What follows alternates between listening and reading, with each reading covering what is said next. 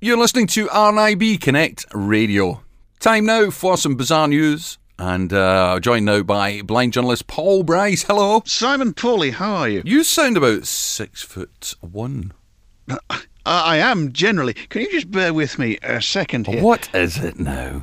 They they've given me a new chair. Who has? Oh, the, people in the studio. People in the studio. Oh, Um, and they never leave it at the right height.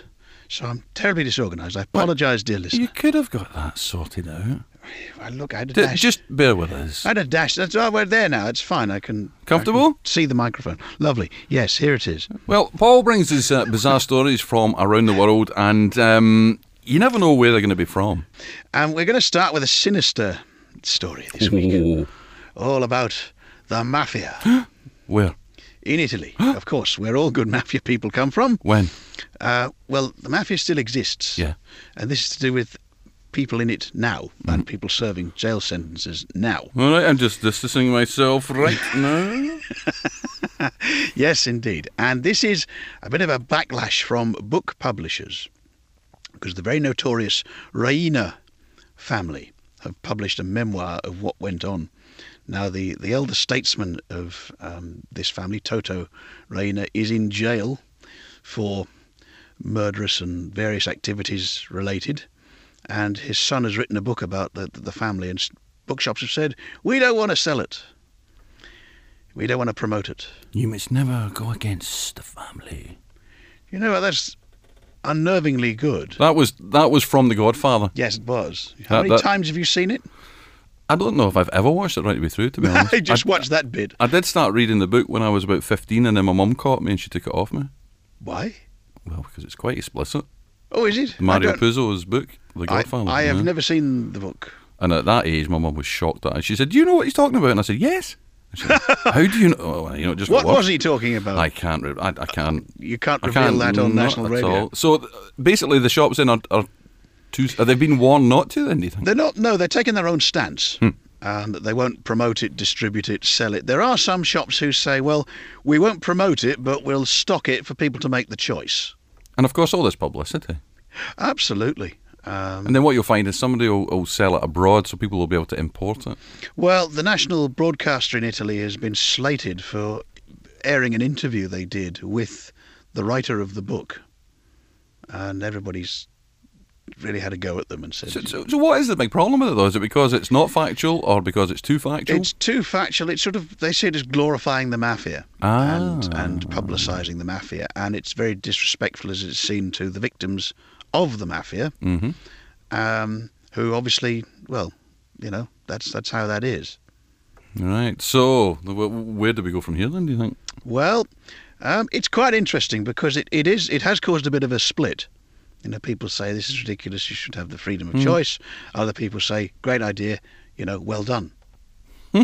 hey ho, Right. Well, we will just leave it at that indeed. and move on. To a cautionary tale Hmm. from China, because and I didn't know this. Thirty percent of Shanghai's population is over the age of sixty, Thirty percent. which is which is a I, lot. I don't know how many people live in Shanghai, but well, they reckon that figure is about four point three million. wow, that's only thirty percent. Yeah. Wow. yeah, big place. And this is, as, as you know, or is well known, there was for many years the culture of one children families. Yes. And they're now putting in, or the government this is, they're now putting in possible ideas of making sure that children don't leave their parents alone. So they go and visit them and they look after them, make sure they're being cared for and, and all this sort of thing. Um, and if you don't do it, you can be blacklisted, you can have things put on your credit score, which means you can't even get a library card in some cases. And, and what age does this start? Um, I, I'm not sure there is an age. I haven't seen an age. Um, but it's for people over over the age of 60, and it's interesting. Again, dividing opinion. Some people say, yeah, this is great, but you wouldn't have to. You shouldn't have to bring a law in. It should be something you do naturally. Yeah, but who reports the children for not being attentive? The the parents, I s- whoa. you know. And uh, I mean, I, I read one comment of um, just simply said, my parents, my father is unkind. Why should I bother to go and see him? Um, what would your parents say about you, Mister Bryce? Quite attentive. Oh, I'm always attentive. Yes, yes. You visit your mum quite often. There's my mum and my, my dad occasionally. Enough. so he says. Stay in the will. Um, so no, yeah, I mean it's interesting really because what the government is trying to avoid is having lots and lots of people who are not cared for and and struggling.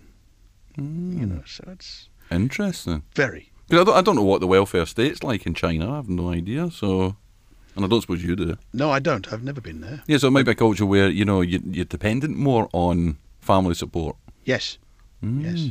If anybody does know, Yeah, let us know. It'd be great to hear from you. yeah. We'll give you uh, contact details later. Now, how popular are you? Do you think? Uh, I, I've, I've no idea.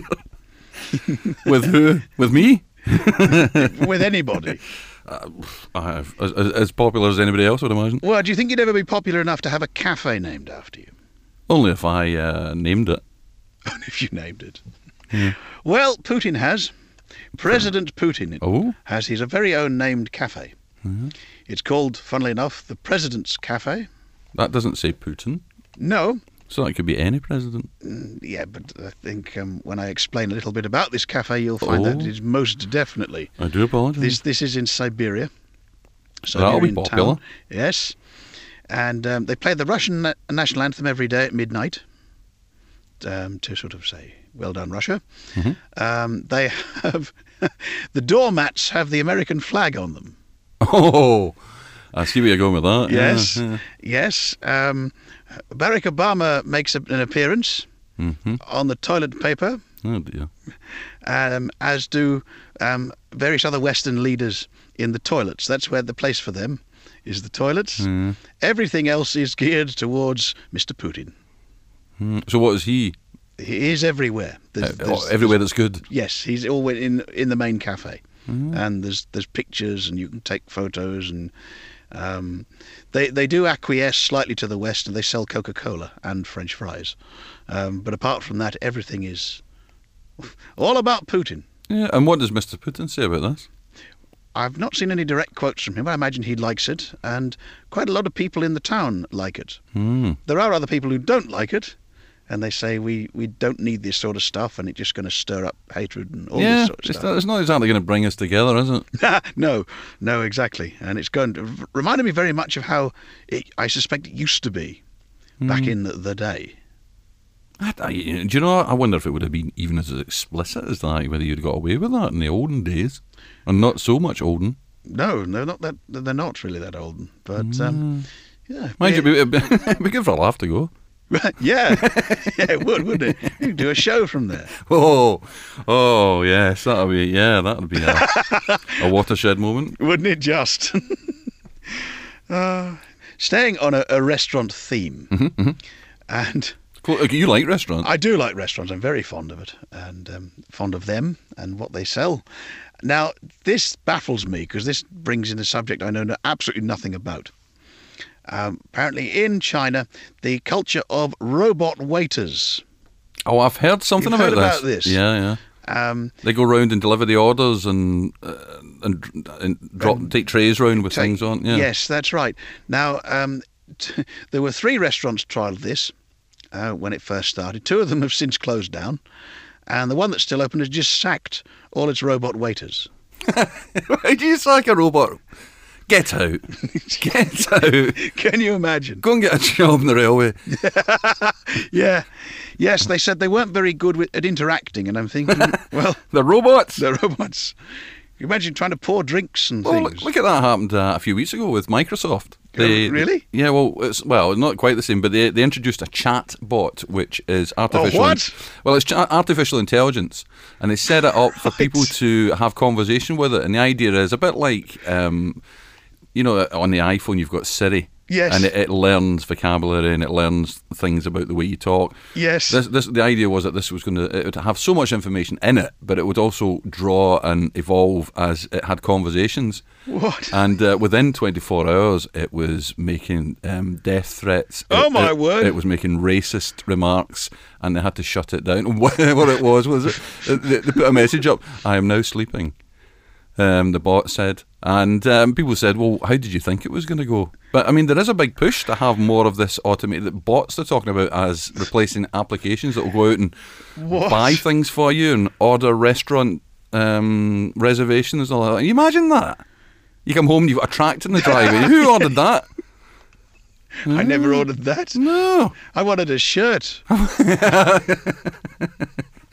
So there you go. That- That's the way the world's going. What? Where is the world going? I mean, you Goodness and I, me. you and I, Oh. I, I think we're going to have to. This is the end for us. I know. I know. If if if you have an opinion on robots taking over and artificial intelligence, and we don't want any cheap jokes about Paul and I on that one, we would like you to get in touch. be doing the show next. Yes, absolutely. Find our contact details through the website, uh, RNIB Connect Radio. Search for us and you'll find us there. You know, that's an idea. What? Robots, they, they might end up doing the doing the show. Hey, how about it? Mm-hmm. That's quite worrying. Goodbye. Goodbye.